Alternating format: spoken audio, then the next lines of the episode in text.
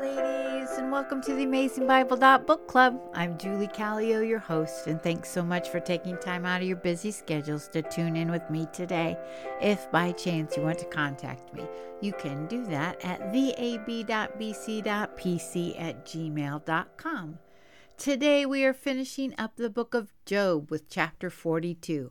Up to this point, Job was known by God as a man who was blameless and upright, who feared God and shunned evil. He was given two tests. The first, Satan could touch all that Job had, but not him. At this, Job did not sin by charging God with wrongdoing. Chapter 1, verse 22. The second test was Satan could touch Job with sickness, but not kill him. So he received sores from the top of his head to the bottom of his feet. Chapter 2, verse 10b said, "In all this, Job did not sin in what he said." Job's three friends came to comfort him, and they were miserable comforters. Chapter 16, verse 2, because they believed these trials came because of sin in Job's life, but he kept denying that. Finally, they gave up, and a young man, Elihu, took up the argument in chapters 32 through 37. He also believed that Job had sinned, but one thing he did do was uplift God and his character. Job kept pleading for a conversation with God in order to defend himself, and God showed up in full force in chapters 38 through 41. Here we see the Lord, the personal name of God, addressed Job, not defending himself, but with tons of questions to Job about creation, the universe, understanding some amazing animals, and of course, Job didn't have a clue. Chapter 40, verses 1 through 5 read, "The Lord said to Job, 'Will the one who contends with the Almighty correct him? Let him who accuses God answer him.' Then Job answered the Lord, 'I am unworthy. How can I reply to you? I put my hand over my mouth. I spoke once, but I have no answer. Twice, but I will say no more.' The Lord was not done. He again spoke from out of the storm with more questions.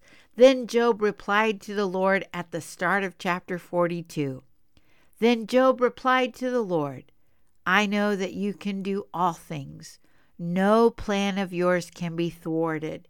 You asked, "Who is this that obscures my counsel without knowledge?" Surely I spoke of things I did not understand, things too wonderful for me to know. You said, "Listen now, and I will speak. I will question you, and you shall answer me." My ears have heard of you, but now my eyes have seen you. Therefore I despise myself and repent in dust and ashes.'" In my ESV study Bible, it pointed out that comfort was a key word throughout the book. His friends came to comfort him, but they did not. Instead, they condemned him, chapter 32, verse 3. Yet, as the study Bible said, Job found the comfort he needed in the vision of God's unsearchable wisdom. When Job saw God the Creator and all that he is sovereign over, he recognized that he was the created and just a speck in the grand scheme of things. I find it interesting that Job re-says the words that the Lord spoke to him, and his final response was, "My ears have heard of you, but now my eyes have seen you."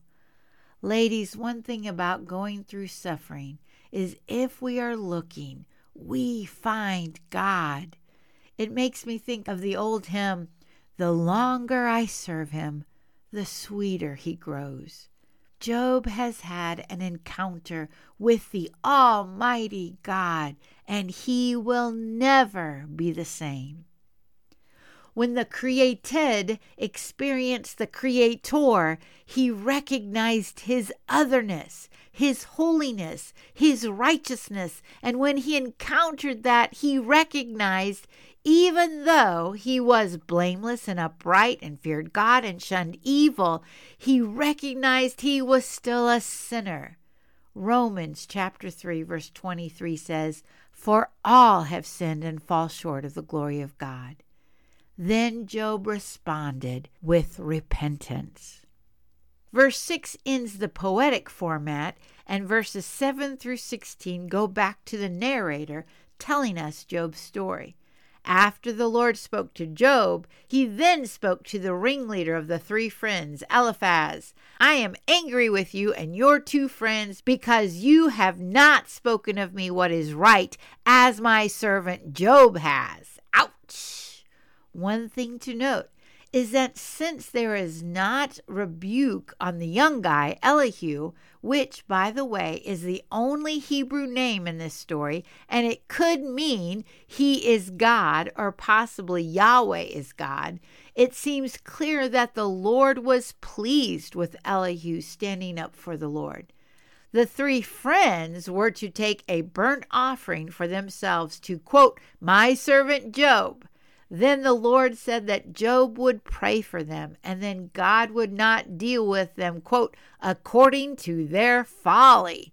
The end of verse 8 reads, "You have not spoken of me what is right, as my servant Job has."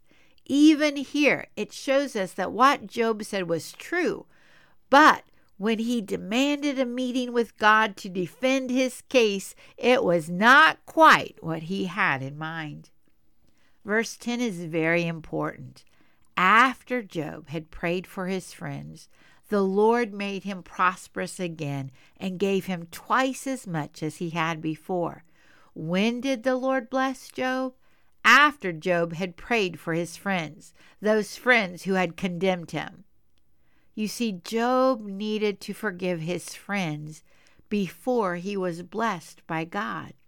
This is one way that we see God's love for Job. As we are in the first week of this new year, let me ask, is there anyone you need to forgive? Did anybody pop into your mind? After my dad died, we went through many books and papers. My dad taught a Sunday school class for years, and I found 3 pages of notes from some book about forgiveness that he taught when he covered Job chapter 22.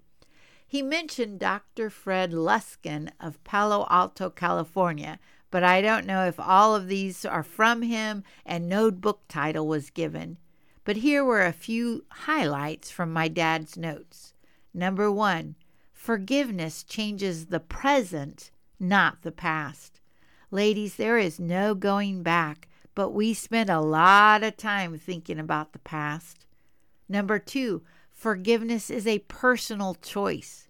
Number 3, it is not about changing the person who hurt you. Number 4, it is not about condoning their actions or even reconciling with them. Number 5, it's a choice you make to heal yourself.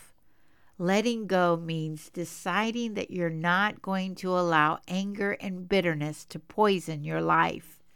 It's about taking control of your thoughts and emotions and not playing the part of the victim in your storm. Then there was a quote, "Holding on to resentment is like drinking poison and expecting the other person to die." The Lord did not want Job to resent his friends, but he wanted him to live in freedom and forgiveness. And that's because the Lord loved Job.